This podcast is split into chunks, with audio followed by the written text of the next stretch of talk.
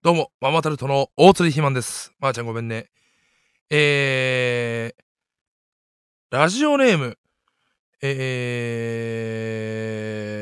ー、そんなわけあるかいっていうね、いきなり始まって、名前も自己紹介して、ラジオネーム、えーなわけあるかいというね、そんなところですけども、あのー、まあ、こう、一人ラジオが始まりまして、まあ、状況を説明しますとね、ほんと火曜日のこの芸人ブームブームはですね、ママタルトというコンビが、えー生配信をやってるんですけども、相方の日原洋平がですね、えーもう、奇病中の奇病、全く聞いたこともない、何もかも終わってしまったということで、次来る芸人グランプリ決勝でもですね、あのうどん屋さんのネタをやったんですけども、途中、あまりにも声が出なさすぎて、ツッコミでも僕が、じゃあうどんは結構ですので、お題だけ頂戴してもいいですかっていうボケに対して、なんでやねんっていう、今まで聞いたこともない重低音ボイスのツッコミが飛んできて、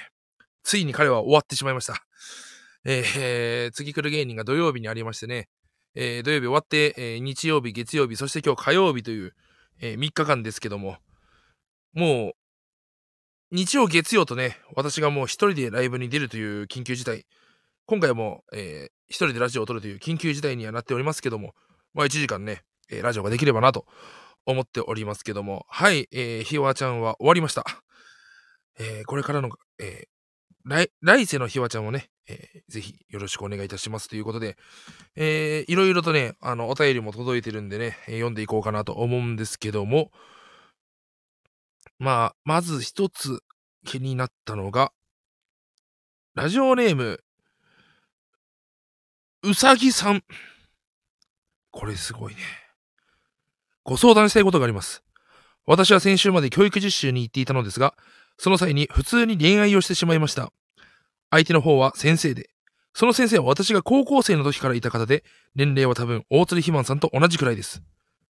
実習が終わった今も、その人のことで頭がいっぱいです。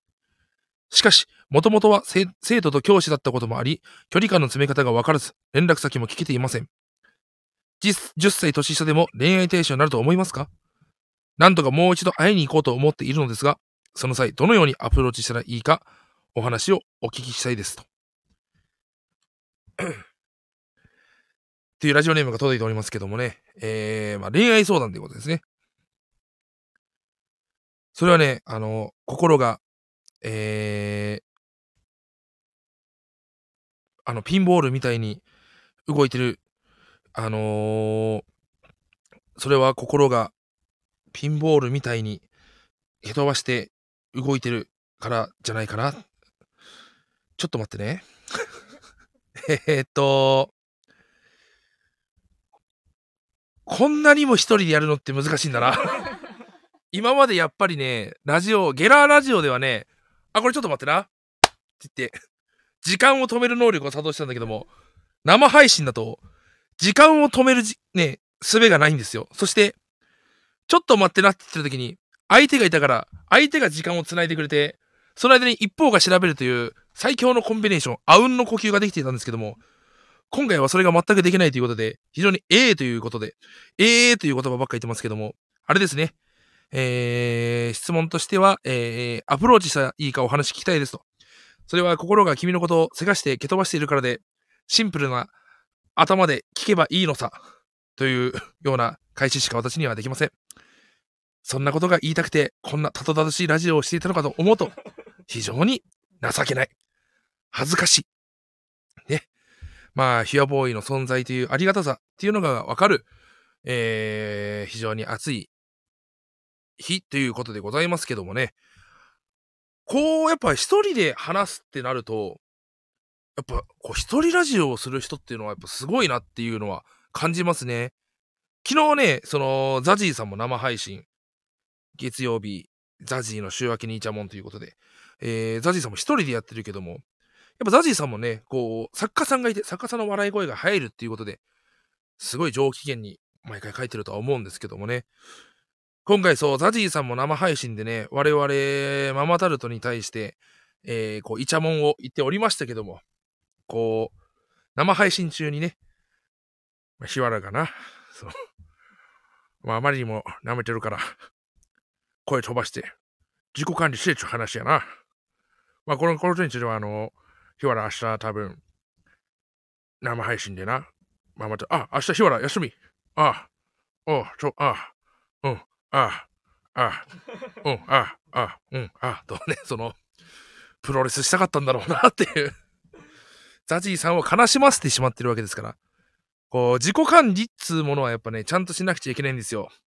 日原、このラジオを聞いてるかわからんけども、大鶴肥満から自己管理しっかりしろと言われるこの屈辱わかるかまさか体重189キロから、ほんま自分の体考えないあかんで、しっかり、なあ、その風邪とかひいたらあかんやろ。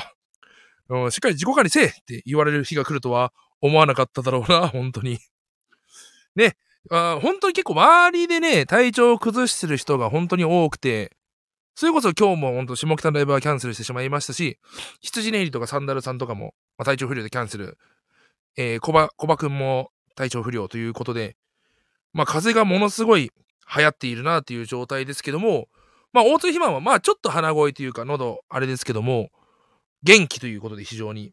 で、これはやっぱおそらくですけどもね、僕は7月1日からですね、食生活を変えまして、大鶴肥満がついにあの、麦飯を食うようになりまして。いやー、午後炊いてるんですけども、米を3.5合、えー、麦を 1. 点何合と、その、まさか、大津肥満が米の間に変な線が入ってる米もどきを食う日が来るとはな、という。まさか俺が麦飯を炊いてるとは思わなかったですね。麦飯を炊きはするし、朝は納豆を食って、卵を食って、えー、麦飯でそれを書き込んで、全部食べ終わった後、氷コピンのトマトを1個丸々1個食べて、夜はヨーグルトを食う。ちょっとお腹が空いたらナッツを食ったり、生姜をめちゃくちゃ吸って、生姜をいろんな薬味として使って食ったりとか、その YouTube のショート動画で、これ食っとけば人生大丈夫5選のブロッコリー以外4つ全部今食ってる状態で、これをしてからですね、あのー、健康中の健康、次来る芸人の日なんていうのはですね、朝10時に、えー、フジテレビ本社入りだったんですよ。朝の10時、相当早いんですよ。で、あれ始まったのが多分15、14時過ぎなんで、結構長い時間拘束されてたんですよね。あの日は朝10時に本社だから、東京テレポートから歩道橋を渡らないといけないんですけども、その歩道橋も、俺はエレベーターを使わず階段で登って、で、本社スタジオから帰る時も歩道橋階段を使って、さらにそこから、えっ、ー、と、何人かと終わった後飲み行ったんですけども、大崎駅で降りたんですけども、その大崎駅降りた時も、ホームから改札行く時は階段を使って、その飲み会終わった後、大崎駅入る時も階段を使う。何も疲れなかったという。挙句の果てに最近 K プロの、こう、地下1階から1階、俺は毎回その K プロライブで最強王決定戦という若手芸人の中でこう対決して優勝したら夢を1個叶えてくれるというライブがあるんですけども、毎回毎回優勝したらエレベーターをつけてくれって文句を言ってる大鶴肥満が、今やもう K プロの舞台から1階の楽屋までの階段にそこまで苦労していないという状況。これはね、多分、珍しい健康体189キロなってると思うんですよね。まあやっぱだから、いかにこう、太ってる人、不健康そうな人ほど健康に気を使ってるという。だ日原とかが一番危ないんですよね。大鶴肥満っていうのを隠れ蓑にして、ブクブク太って85キロ。けど78キロと言い張ってるあの日原。85キロっていうのは言ってしまえばデブですよ。世間一般から言えば。一番高血圧、糖尿病が怖い体重。けど、大鶴肥満が健康なんやからということで、それで暴れて回って、暴れ回って、仕事をやっぱ3つも開けてしまうっていうのは、やはり自己管理が足りてないんじゃないかと。耳が痛いだろ、日原今。聞いてるかわからんけども。やはりこう、ね、デブほど健康だということが今回これで証明されたんじゃないかなという ところでございます。ね、やっぱデブ、デブの健康ということで、医者の、医者の、えっ、ー、と、何ですか？医者の不養生？なんですか？え？不養生。医者の、医者の不養生の反対の言葉ですね。デブの健康。まあ、そんなことで、えー、始まっていきましょう。えー、じゃあそろそろ始めていきましょうか。えー、ママタルトのラジオマーちゃん。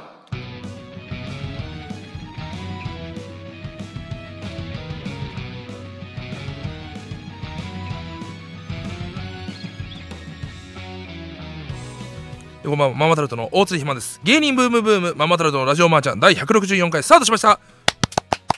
本日は7月の11日生配信でお届けします。えー、進学や就職や転職、結婚や家探し、習い事など、ラジマーを使って情報を得るという日常生活に普通にある存在を目指すこと、えー、それが当番組の掲げるビジョンでございますけども、本日は日原が体調不良ということで、えー、彼はもういません。さあ、この日原がいない状態で、えー、議決を取りたいと思います。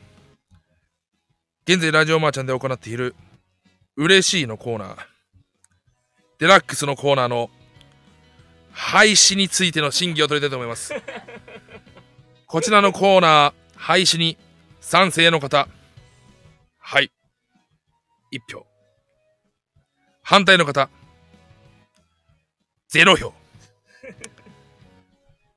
えー、賛成が反対の過半数超えたということで、こちらのコーナーは、廃止といたします。半沢直樹の1話2話ぐらいの、あまりにも誰もいない状況で話を進めて進めてますけどもね。で、これ帰ってきて、ひわちゃんが戻ってきて、嬉しいのコーナー、デラックスのコーナー、あれ？なくなってる？なんで？って。ああ、それなら俺がもう配信しといたよ。え？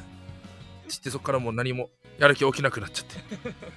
その夫の趣味のプラモデルを全部捨てた結果夫が全部もう何もかも捨てちゃってやる気起きなくなっちゃったっていうあのー、相談所みたいな相談所みたいなことを今してしまいましたけども。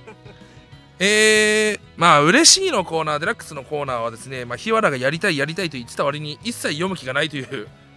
これはやはりこう毎回毎回みんなからこう手紙を届いてるのは俺はしてるんですけども。やっぱ彼がね、あんまやらないっていうんであれば、まあ一旦、これはなしにしてもいいんじゃないかなということで思いますけどもね。その代わりにですね、今この生配信中に、えー、コーナーをね、作りた、作りましたんでね、そちらのコーナーをやりたいなと思っておりますけどもね、えー、一応コーナーとしてはですね、ポップコーンということで、これも何かというとですね、2年前の R1 グランプリ僕がですね、あの、野球部の伝令というネタを1回戦で行ったんですよ。で、どんなネタかというと、もうコントで僕が、タイムって出てきて、監督から伝令があります。えー、最終回、夢を見させてくれ。思いっきり球を投げてくれって監督が言ってました。あと、相手バッターは高めが得意だ。低めを中心に組み立てろって監督が言ってました。あと、今日自転車で来たやつ、所定の場所に止めろって管理人に怒られた。しっかりしてくれって監督が言ってました。みたいな感じで、こう、どんどん、伝令、関係ない伝令を言ってく、あるあるを言ってくっていうので、まあそこそこ受けたんですよ。で、あのー、途中でですね、あと、監督が言ってました。カプコンが出すポップコーン。ポップコーン。これがね、全くいけなかったんですよ。あの1回戦では。けど、これをなんか俺は、成仏させたいというか、カプコンの出すポップコーン、ポップコーンみたいなね。そういう何々の何々、何々みたいなコーナーを募集しますのでね、この生配信中、このコメント残してくれてもいいですし、レターを送ってもらっても構いません。あ、いいですね。ハトコはジュニアさんが、ジュニア中さんが、コナミが出す金網、カナミって金網 みたいなことですね。あのー、あとはですね、僕がその来る途中に考えたのは、北斗の剣ケンシロウの二人称、あたたってあなたみたいに あたたっていうね。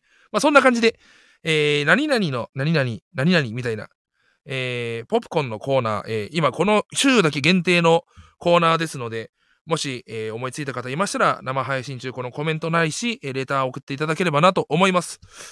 こうやってね、コーナーを作ってって、ラジオマーちゃんも、たくさんコーナーを作っていけば、今日もう話すことないね、がなくなると思うんでね。えー、そんな感じでやっていけばいいなと思います。いろいろね、この1週間ありまして、あのー、まあ、昨日がですね、月原という太田プロの事務所ライブがありまして、ゲストでママタルトが出るはずだったんですけども、まあこれもちょっと日原の奇病により私がピンネタをやるということで、こう、本来だったらね、まあ、出なくて、出なくてもというかキャンセルで休みにしてもいいんですけども、やっぱね、こう、痺れるというか、日原のこの、たまに出る一言っていうのがですね、僕を奮起させるっていうのはあるんですよ。まあ昔、その、まだバイトしていた頃ですけども、ほんと組んです。2、3年目ぐらいの時に、まあ、あまりにも移動が多くて、その時電動自転車も買ってなかったんで、もうボロボロの自転車を乗りながら、えー、新井薬師前だったり、中野だったり、下北沢だったりっていうのを転々としていて、もう新井薬師のライブとか遠いし、ボロいし、やめようか、みたいな。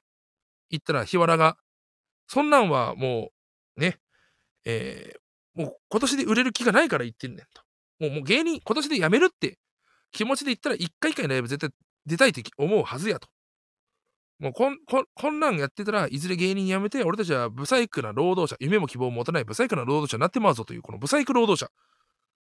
まごめさんのコメントにもありますけども、このブサイク労働者って言葉が僕は結構痺れまして、確かにそれは言っちゃいけないなっていうので、基本的にライブは全部出ようという気持ちにはなってるんですよ。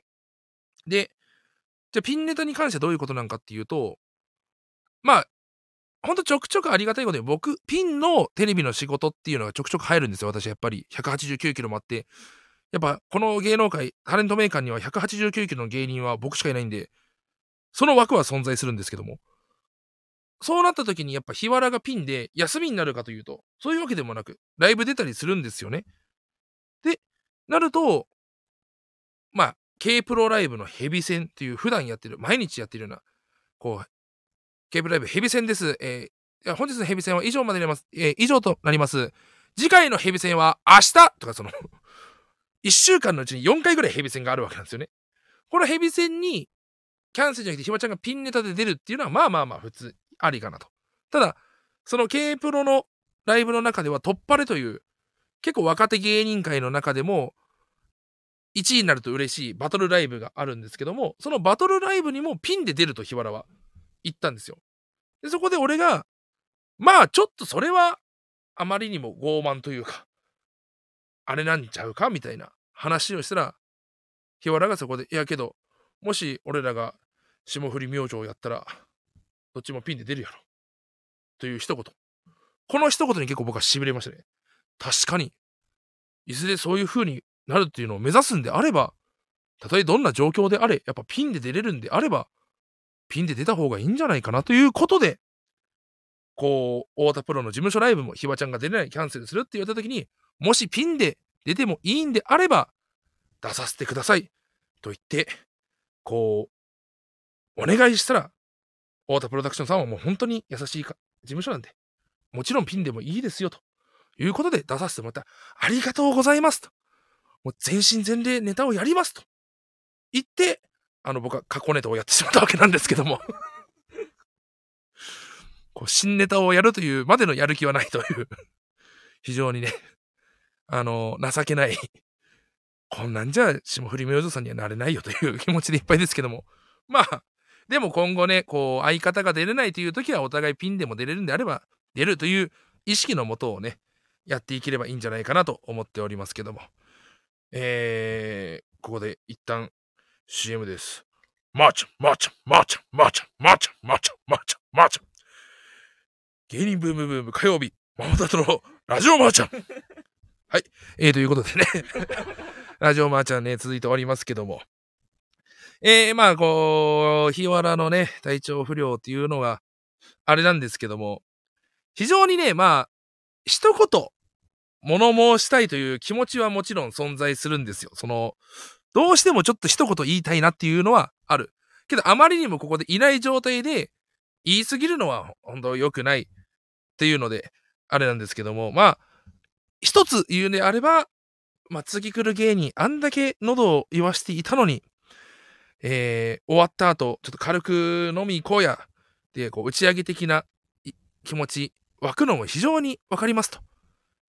ただ彼は、そのままお台場の海に行ったということでこれが俺はね、どうなんだという、プロの意識としてどうなんだっていう気持ちがありますね。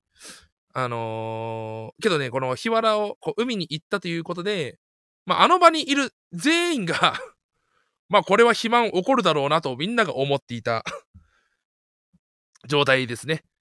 みんなからも言われました。あれ肥満やっぱ嫌でしょみたいな。で、まあ、それはあるんですけども、あのー、俺、日原の性格を熟知してるんで、言うと、日原は海でみんなでこう、わーってはしゃぎたいとか、そういうので海に行ったわけじゃないと。あいつはやっぱこう、ラジオを始めてずっと話してて分かったけど、本当に純粋に海が好きっていうことはしてたんですよ。やっぱその自分の生まれの神戸のあの、ピザハットのバイトをしてる時もやっぱ、海があって、山があって、そこ走ってるのが俺好きやねっていうのを散々聞いていた。生まれは神戸生まれは神戸じゃない、大阪か。そうか。神戸の大学行ってた時か。8年も組んでて、まだ生まれは神戸だと思ってるって。そういうとこ、そういうとこやね今、蛍原さんがいたら多分そう言ってたな。宮迫さんが芸歴を コンビ組んで何年間違えた時の蛍原さんみたいな感じでツッコミが 飛んできてましたけども。あれ？コメント残してるじゃん。そうやね、俺ほんまに海好きやねんと。ひわちゃんが来てますね。そう、この本当に海が好きっていうのは俺も確かに知ってたんで、まあそこは、しかもやっぱり、みんながあんなにいて、こう、行きたくなる気持ちもわかるし、その海を見たいという気持ちは俺は分かってると。だから俺は別に、海を見てただけなんでしょと。いや、あんまほんまに喋ってないって。ひわちゃんが言ってました。だからそこでまあまあまあまあまあ、その、日原の気持ちも俺は汲み取って、お疲れもあるし、せっかくお台場まで来たわけだから、あのー、海見てきていいよという気持ちで、昨日月原で、いろいろ太田プロの芸人と話してて、それこそ次来る芸人、ちょっとさすらいラビーもいたし、いろいろ話を聞いた結果、あの、普通に酒も飲んでたし喋ってたっていうので 日原、しっかりし、あかんで、ザジーさんの嫌ごと、やっぱり、ちゃんと、こう、受け入れた方がいいで。これ、これがね、やっぱ、これがやっぱ、ひわちゃんよな。これがひわちゃんなんですよ、本当に。えー、そんなね、状態でね、あのー、結構こう、なかなか休めない仕事が増えてきていて、今日はまあラジオマーちゃん。で、明日がですね、広島でロケなんですよ。広島に行くんですよ。で、あのー、まあ、チケットも、電子チケットもらって、明日のそのタイムスケジュール見たんですけども、えー、朝7時にね、羽田なんですよ。これはね、まずい。これがですね、早起きなんですよ。だ朝4時半とかに起きないと多分間に合わないんじゃないかなという。俺はね。俺って1時間やんな、1時間準備かかるから朝準備するのに。だこれもし起きて4時半に起きてバーって準備して、ば電車乗ってバーって行って、6時10分ぐらいに羽田着いて、そこで、すいません。日原体調不良で、今日全部、なしばらしですって。もし飛行機乗った後にそんな連絡が来たらどうすんだろうなとか、こう、果たしてバラシがどうなるんだろうとか、そういうのがね、俺気になりますね、非常に。まあ、それが結構一日中って、で、その次の日が幕張でスーパーマラドーナさんとのツーマンライブありますんで、これは結構ちゃんと見てほしいなって、あ、見てほしいなんで、えっ、ー、と、ちゃんとね、あの、体調を整えてほしいなっていうふうに思いますけども、コメント見てないっていうコメントは見てますよ、ちゃんと。あれかな、ポップコーンの、あれかな？日原のコメント？あ、そんなんどうでもええねん。そあのそういうちゃちゃを入れるんじゃないよ。寝てろっつったんだよ。そういうちゃちゃ入れるんだったらコメントしなくていいわ。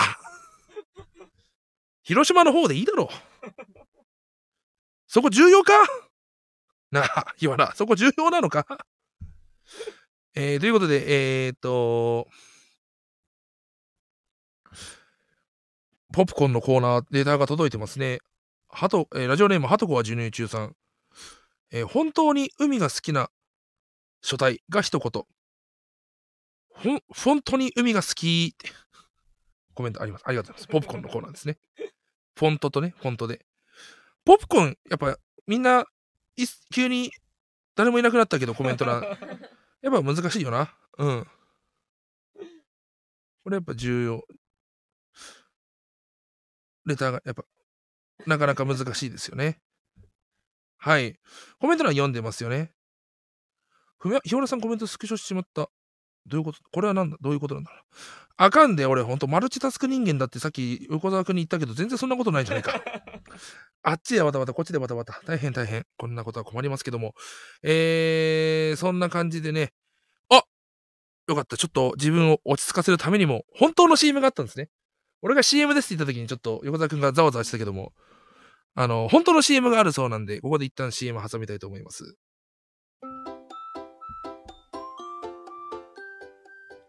ママタルトのラジオマーちゃんをお聞きの皆さんこんばんは。フランツの馬場健吾です。フランスの時慎太郎です。お願いします。あの大津ひまさん、この間本当にありがとうございました。あなんかあったうん。んあのこの間、うん。あの6月23日うん、の大津ひまさんのツイート、うんマシンガンズさんみたいなあたしんちが YouTube で見れるって、うん、でマシンガンズさんみたいなあたしんちのやり取りをしてるあの感じのやつがうん。動画載っけてるって、あのツイートほんまにあの見れてほんまに良かったです。ありがとうございツイートのお礼してるやん。かなり面白い動画でした。ありがとうご飯行ったんじゃない？んございました。このツイートありがとうございました。ツイートありがとうお前のためちゃうわ別にひまんさんのツイッターでほんまにこういういや面白いけどさ、はいありがとうございます。ありうんそれのお礼したんやがとうございました。はいじゃあフランツのジェネラルオーディエンスは22時から生配信してまいりますあ生配信じゃないですね。収録で行いますまあ良すぎてな、あたしんちのツイートが。も うええわわかるけど気持ち。もう分かったからもうぜひお聞きくださいはいフランツでしたこの間ありがとうございました。こないだ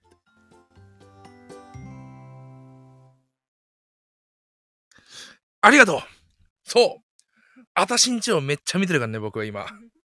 ケラエイコ先生がね、あの、本当公式のアカウントも反応してくださって、あのー本当に俺はやっぱあれマシンガンズさんみたいだ。その後の、あの、あそこのシーンだけじゃなくて、後半の方がもっとマシンガンズさんっぽくて、そっち載せようか迷ったんですけども、まあ、あの、YouTube で動画、あたしんち見れますんで、ぜひあたしんち見てほしいなって思いますよね。あのーやっぱあたし、フランツ、こう、俺やっぱ、あのーこう、喉というか、なんというか、結構体調不良ってこ怖いなというか、なんというか、喉をやっぱやるっていう気持ちがあんまりわかんなくて、ければあの次来る芸人を見ていた時に、結構作家のカジモンとかも、肥満くんも声飛ばしてたよなって言われて、確かに俺も飛ばしてたんですよ、あの日。ちょっと良くなかったんですよ。で、今日もちょっと鼻声というか、あのー出にくいなーっていうのはあって、昨日のライブも一昨日のライブも、うわーってセリフも、うわーって飛んじゃって、お、結構本域で出すと。だから俺はやっぱり、一本ぐらい電話くれよなとか言わないから。あの、飛んだことがない。いや、ひわちゃんとか、かんちゃんとか、大声ツッコミ界隈っていうのはみんな、飛ばしてしまう、ということで、こう、喉を飛ばした時の対処法を募集します。喉を飛ばした時の対処法をお願いします。これ、本当にわかんなくて、だからやっぱ、散々、日原は俺に対して、扁桃腺が俺が腫れた時、扁桃炎なった時に、そんなんお前太ってるからやろと。太ってる、その病気ちゃうやろみたいな感じでバーって言われたけど、悔しくて言い返せなかった。けど今、いざ逆になっ俺は、けどその時の耳鼻科の、えー知識、えーテクニック、テクニック？テクニックとかそういうのは全部あるから、ひわちゃんのその喉痛に対して、俺はもう薬を全部教えたんですよ。市販で買える最強の薬を。で、そこで、やっても結局治らず、有楽町であるめちゃくちゃ有名な声、声をしっかりやってくれる病院で薬もらって飲んでるんですけども、まだその、治らないと。これだから、なんか俺冗談で、もう日原終わりましたって言ってるけども、本当に終わった可能性はあるという状況、今。ただ、そういう時に、こう、新しいツッコミの方っていうのが生まれるかもしれない。逆にピンチはチャンス。ママタルトのツッコミが本当に変わるかもしれない。そんな状況でございますね。というのも、その、昨日キングオブコントがあ、あ、サルベース、同期のサルベースがですね、月原優勝しましたし、あ、キングオブコントも1回戦通過して、おめでとうって月原の日に話したんですけども、その時言われたのが、あのー、けど、キングオブコント、お前、お前らが、キングオブコントうちら出た時、お前らみたいなツッコミするやつ多かったぞって、堀田が教えてくれて。お前らみたいななんか、うわーっていうような、なんか、日原みたいなやつが多かったって言ってくれてて、なんか、日原のツッコミって本当にその、真似されやすいというか、トレンドというか、ちょっと雰囲気違うけども、あくび坊やとかもね、高音ツッコミというか、ツッコミなのかな？わからんけども。というツッコミがね、今ね、増えてるんですよね。そちらさんだったら何とかってこう手の動き。ホテイソンたけるくんだったら、いや、何々ってこう、型があるけど、日原には、その、型がない。つまり、パクられ放題。おい、日原。早いとこ入れねえと終わるぞ、お前。お前、まがいもになっちまうぞ、このままだと。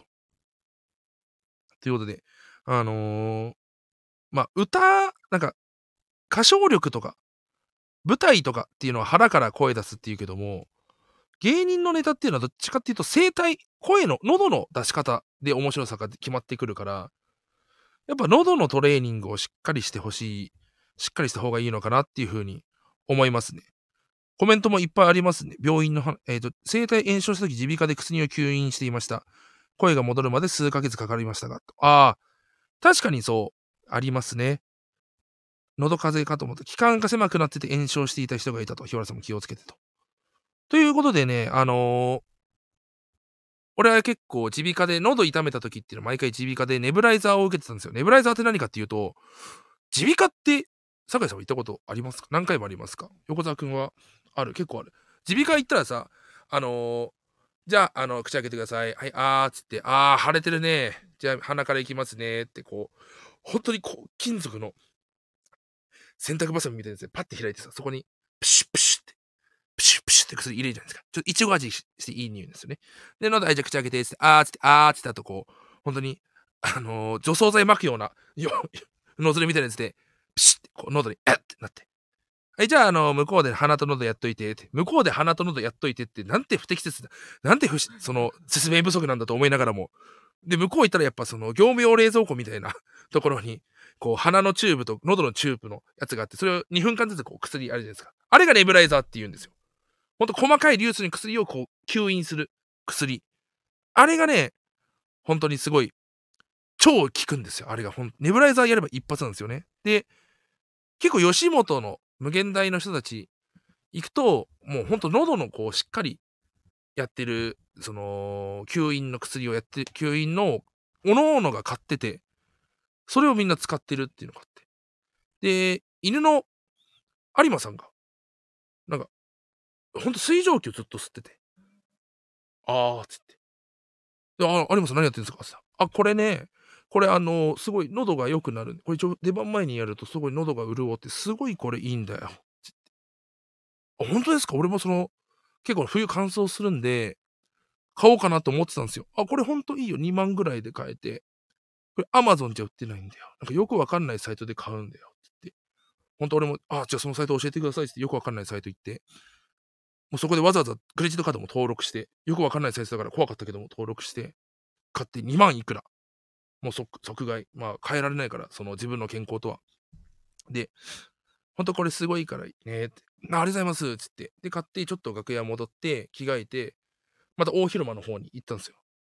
そしたら、あの、コットンの西村さんとか、えっ、ー、と、ネルソンズの青山さんとか、もうなんかネブライザー持ってて、その、えー、有馬さんとは違うネブライザー持ってて、あ、すごい流行ってんすねつって。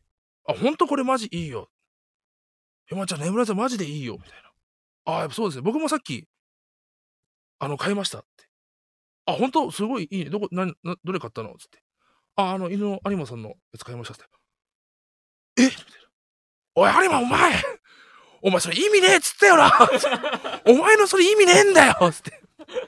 お前のそれ水だだ、やってるだけだから全然聞かねえんだって言って。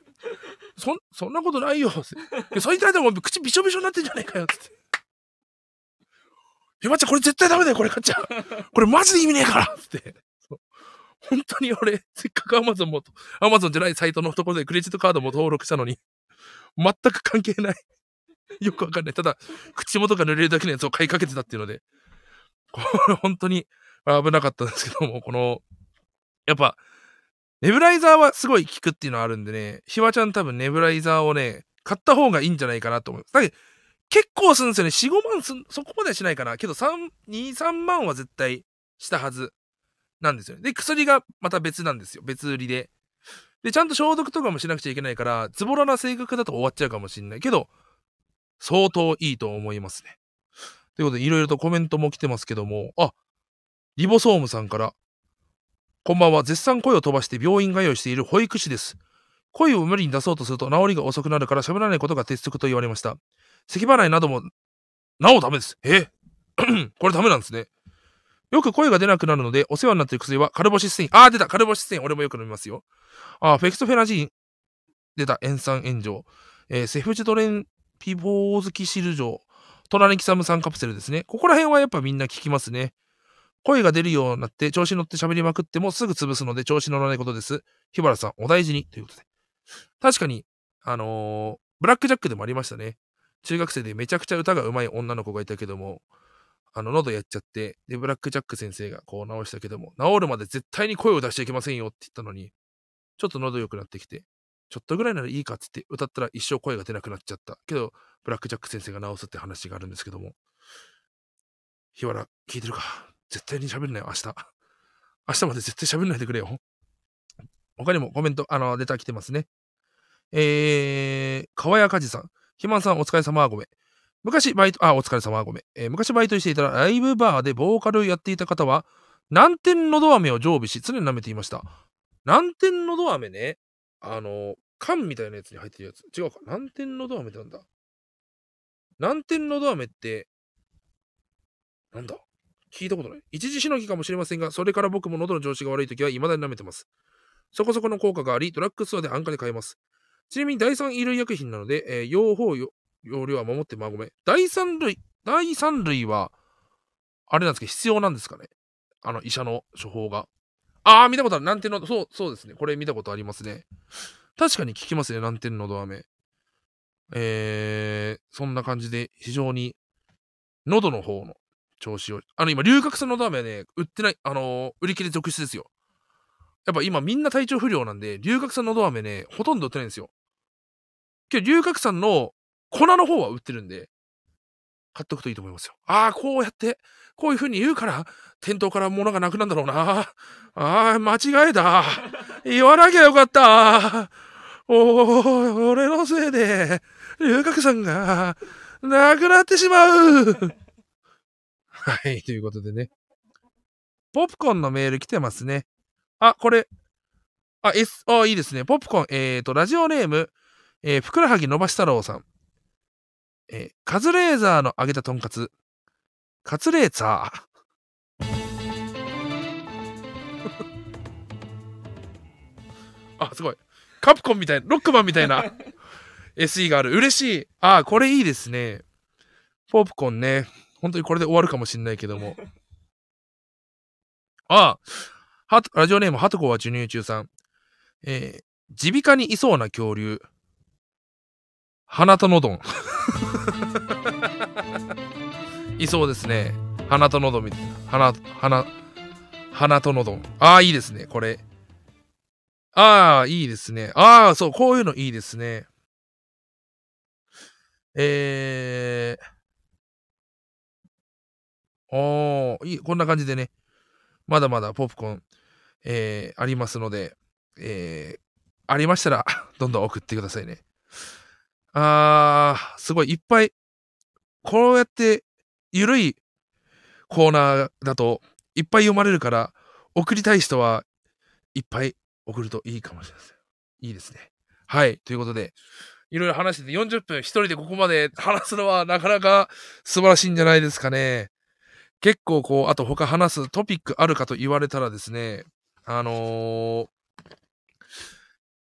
なんだろうね、質問他に何かあれば、あと20分ぐらいありますけども、ここ最近思ったことというか、まあ、えっ、と、そうですね。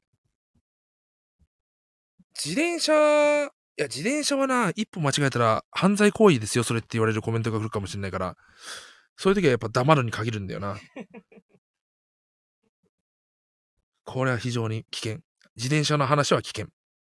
サウナの話しますか？サウナライブの話。サウナライブのい苦虫を噛んだような顔した 横澤くんが。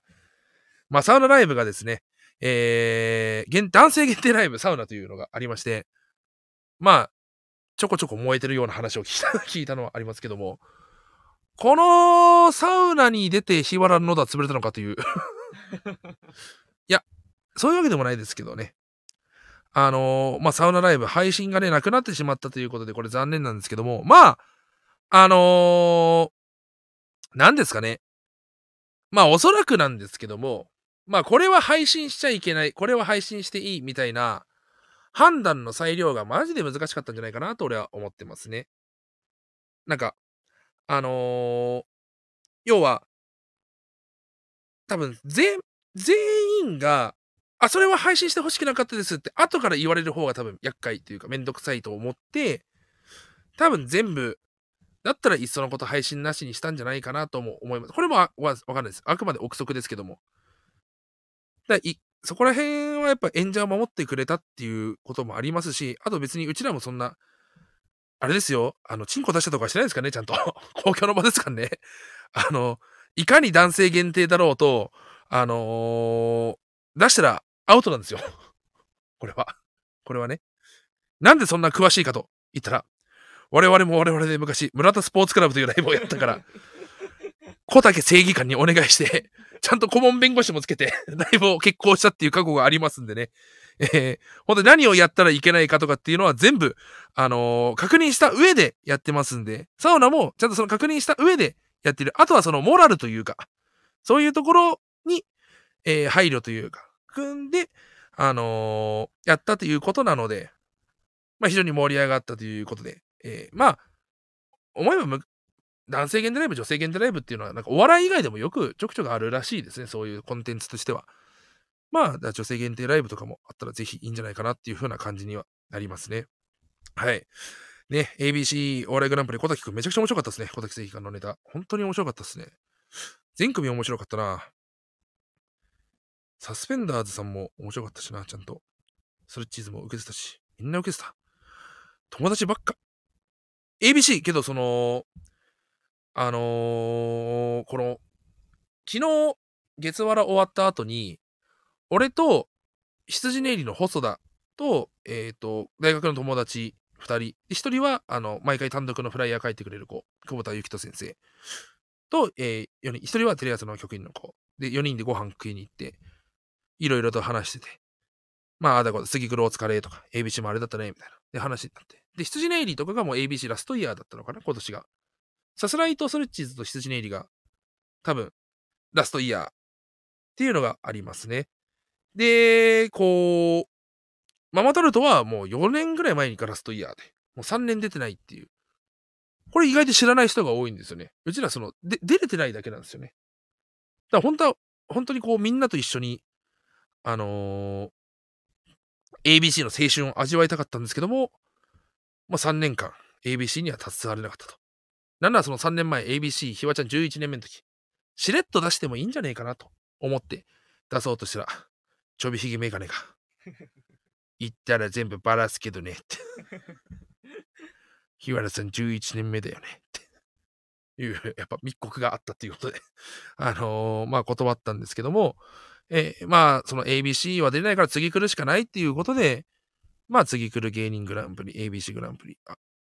やっぱ大阪でのライブやりた、見たか、行きたかったっすね。そういう気持ちが、あのー非常に強かったっていうのはありますね。で、その細田たちと話してて、あのーやっぱ細田が、細田も、今こう、ツイッターアピ制限、API を呼びすぎましたみたいなので、中田が、さすらいラビ中田は返してくれと。で、昨日のオーライパパ聞いて、ほんと確かにと思ったんですけど、中田ツイッター課金したな、あいつ。中田あいつツイッターに課金してた。久々に見た。これでファイヤーサンダー崎山さんと中田が課金してるツイッターに、中田のツイートに、この先を表示ってコメントがあった。有料会員しか出てこないやつがあった。中田に。まあ課金してて。なんかけど、この、中田の、俺もツイッター大好き。めちゃくちゃ見ちゃう人。で、ひばちゃんとかはもうツイッターとかなくなればええねん、みたいな。これを機に。って言うけど、そっちを大人みたいにする風潮は俺も嫌なわけよ。俺は好きだから、ツイッターを。けどそこで俺は、あのー課金とまではいかないと。いずれこんなイーロン・マスクのやってるこれなんて、本当一瞬に過ぎないと。かまってちゃんなだけだと思ってるから俺は無視してたら、実際今別にもう制限解除されてますよね。おそらく。あ、され、してんのかなまだ。増えたんですかね見える量が。もう API を見た記憶がないんで、まあいつもの Twitter に戻ってきたなという感じはするんですよ。まあその Twitter エゴサーチはめちゃくちゃしますけども、こう細だから、なんか、ママタルトとストレッチーズは、なんかすごいアンチいるね、みたいな言われて。これがね、普通の人だったら、え、そのツイッターとかね、アンチいるの？みたいな、なると思うんですけども、あのーまあ、細田は多分俺を信頼して言ってくれてると思うんだけども、もちろん俺はそれ分かったんだけど、細田のその、アンチめっちゃいるねっていうのは、2チャンネルの 中の話をしてるっていうのがあって。で、2チャンネルは確かにママタルト、ストレッチーズは急にアンチ湧いたんですよ。ママタルトおもんないって。ストレッチーズおもんないみたいな。あのアンチがすごい多くて、で、今、さすらいラビーとか TC さんとかはめちゃくちゃ持ち上げてる状態。けど、これって、去年、一昨年まではママタルトストレッチが上げ上げの状態だったんですよ。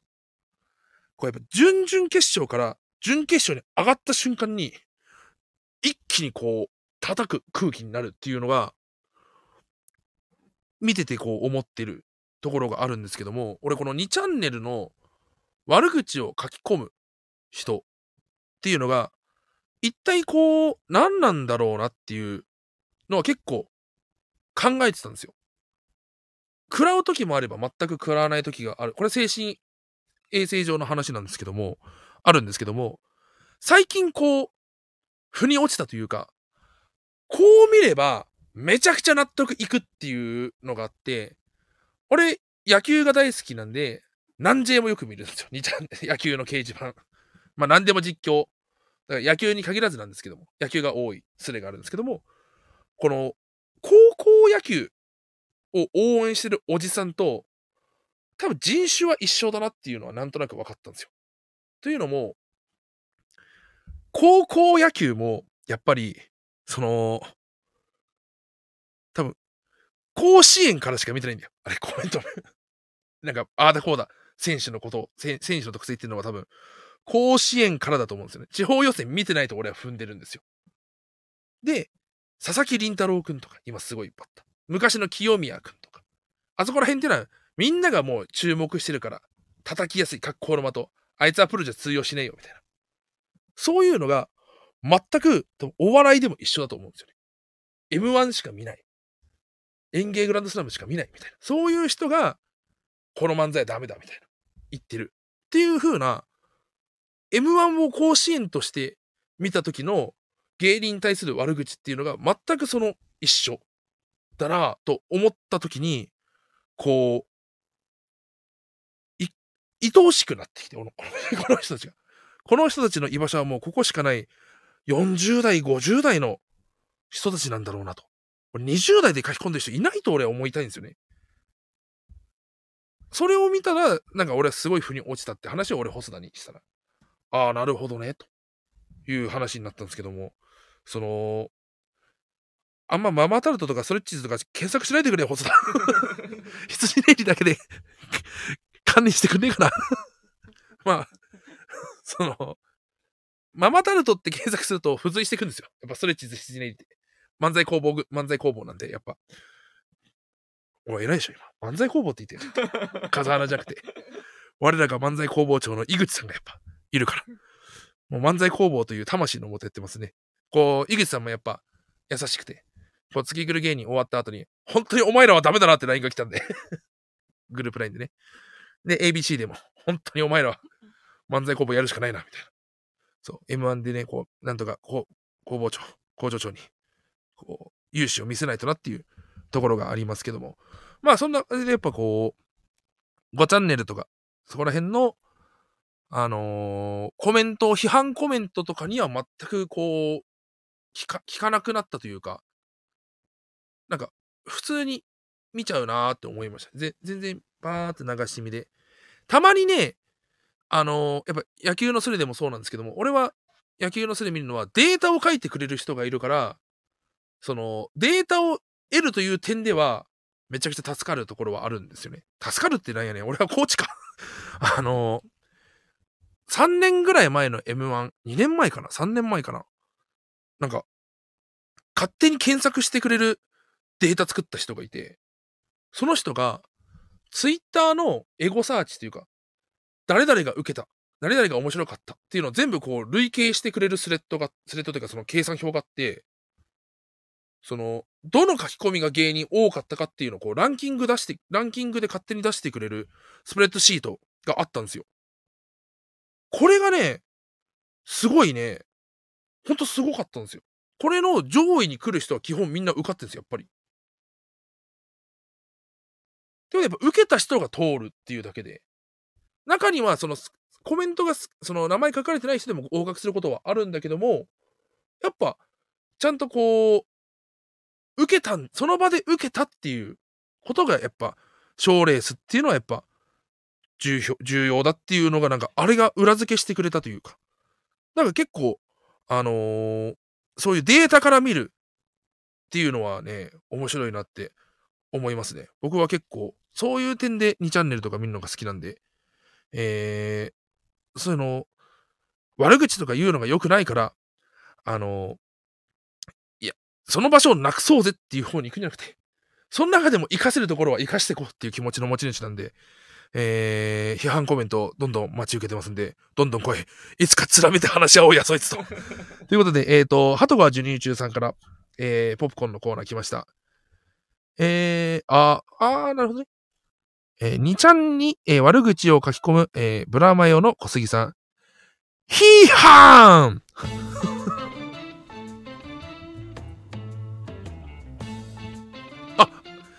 いいですね。あと、これ、ショルダースチョイスさん。これいいですね。ラジオネームのショルダースチョイスさん。えー、えームキムキな双子姉妹。マナカナ筋肉。いいですね。ああ、いいですね。これ僕好きですね。こういうポップコーンのコーナーは今日で終わりだと思いますけども。まあもしね、あるんだったら来週とかもやりたいな、ひわちゃんがどう思うかですけども、あればいいなとは思いますね。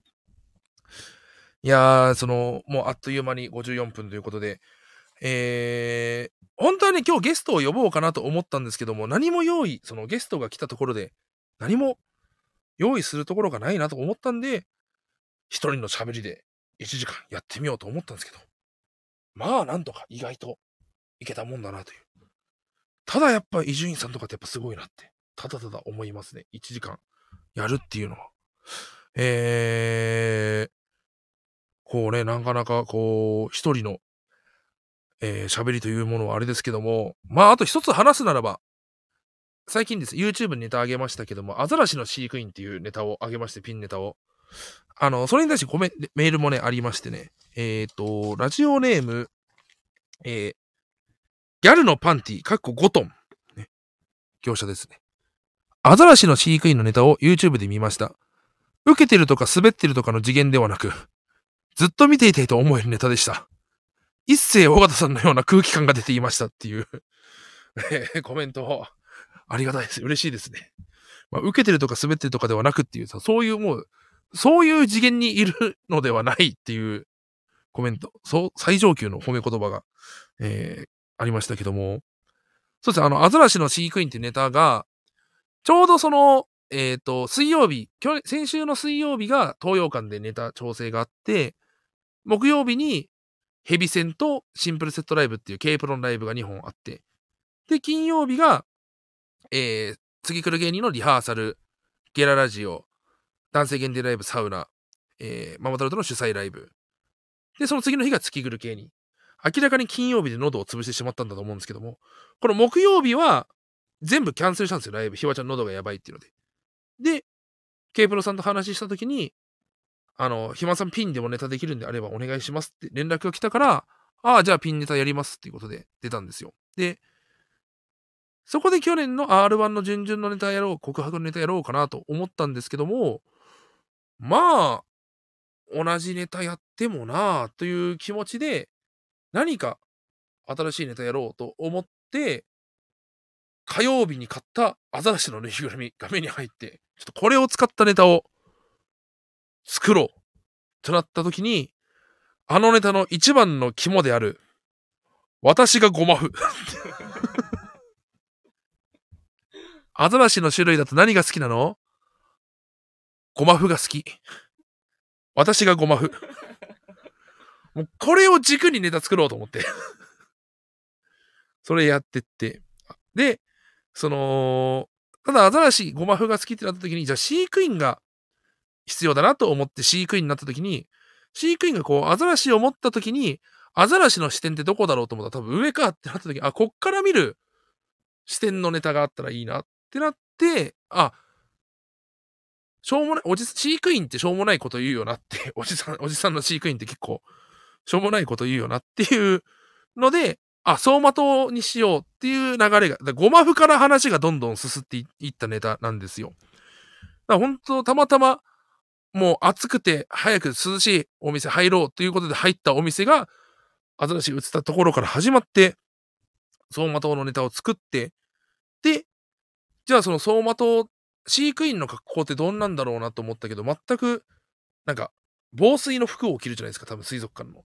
防水の服なんてねえしな、まあ最悪ポロシャツでいいかと思ったけども、そういや、去年伊集院さんからレインコートもらったぞっていう。もういろんな、いろんな一期一会じゃないけども、いろんなこう、運命の、ね、えー 運命によって、あのネタができたんだって考えたら、結構俺はあのネタが感慨深くてですね、すごい愛着を持った、非常に好きなネタなんですよ。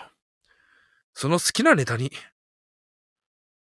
面白いところが一つもない。日原さんがいないとこんなにも悲惨なのかってコメントを残した。お前だけは絶対に許さへんで。えー、まあ、そんなのも気にしないんですけどもね。えー、そう、あれが伊集院さんからもらったレインコートだったんですよ。まあ、そんな感じでアザラシのネタ。で、なんか、堂々とゆっくりやろうって言ったら、一世尾形さんのような空気感という一言入れて、あのー、非常に嬉しいですね。そんな感じでね、いっぱいこうネタを量、ピンネタを量産していけば、いずれかは R1 の決勝に行けるネタができるかもしれないですね。こう、私がゴマフっていうボケ、やっぱネタ始める、ネタ見せで薩摩川さんに見せたら、絶対にカットした方がいいって言われて、いやけど俺はこれが言いたいんですって言って、いざ実際ライブでやったら、本当にそこだけ受けなくて、二度とするなって、薩摩川さんに言われたけども、俺は折れません。だってピン芸人って、我が強いからね。はい、ということで、えー、こんな感じで終わりましたけども、えー、芸人ブームブーム、ママタのラジオマーちゃん、今週も終了となります。このラジオは、えーアーカイブが残るので、ぜひチャンネルをフォローして過去回も聞いてください。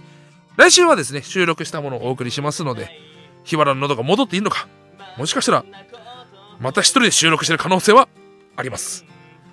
また番組の感想やコーナーへのレターをラジオネームをつけて送ってください。嬉しいとデラックスは廃止いたしました。今あるコーナーはポップコーンオンリー。ポップコーンのコーナーをお待ちしております。えーこの番組の感想は「ハッシュタグラジオ」までつぶやいてください。ラジオはカタカナ、マーはひらがなです。また芸人ブームブームは番組ツイッターもしているのでぜひそちらもフォローしてください。ブームの綴りは BOOM です。1時間ありがとうございました。以上、ママタルトの大鳥ひまんでした。ありがとうございました。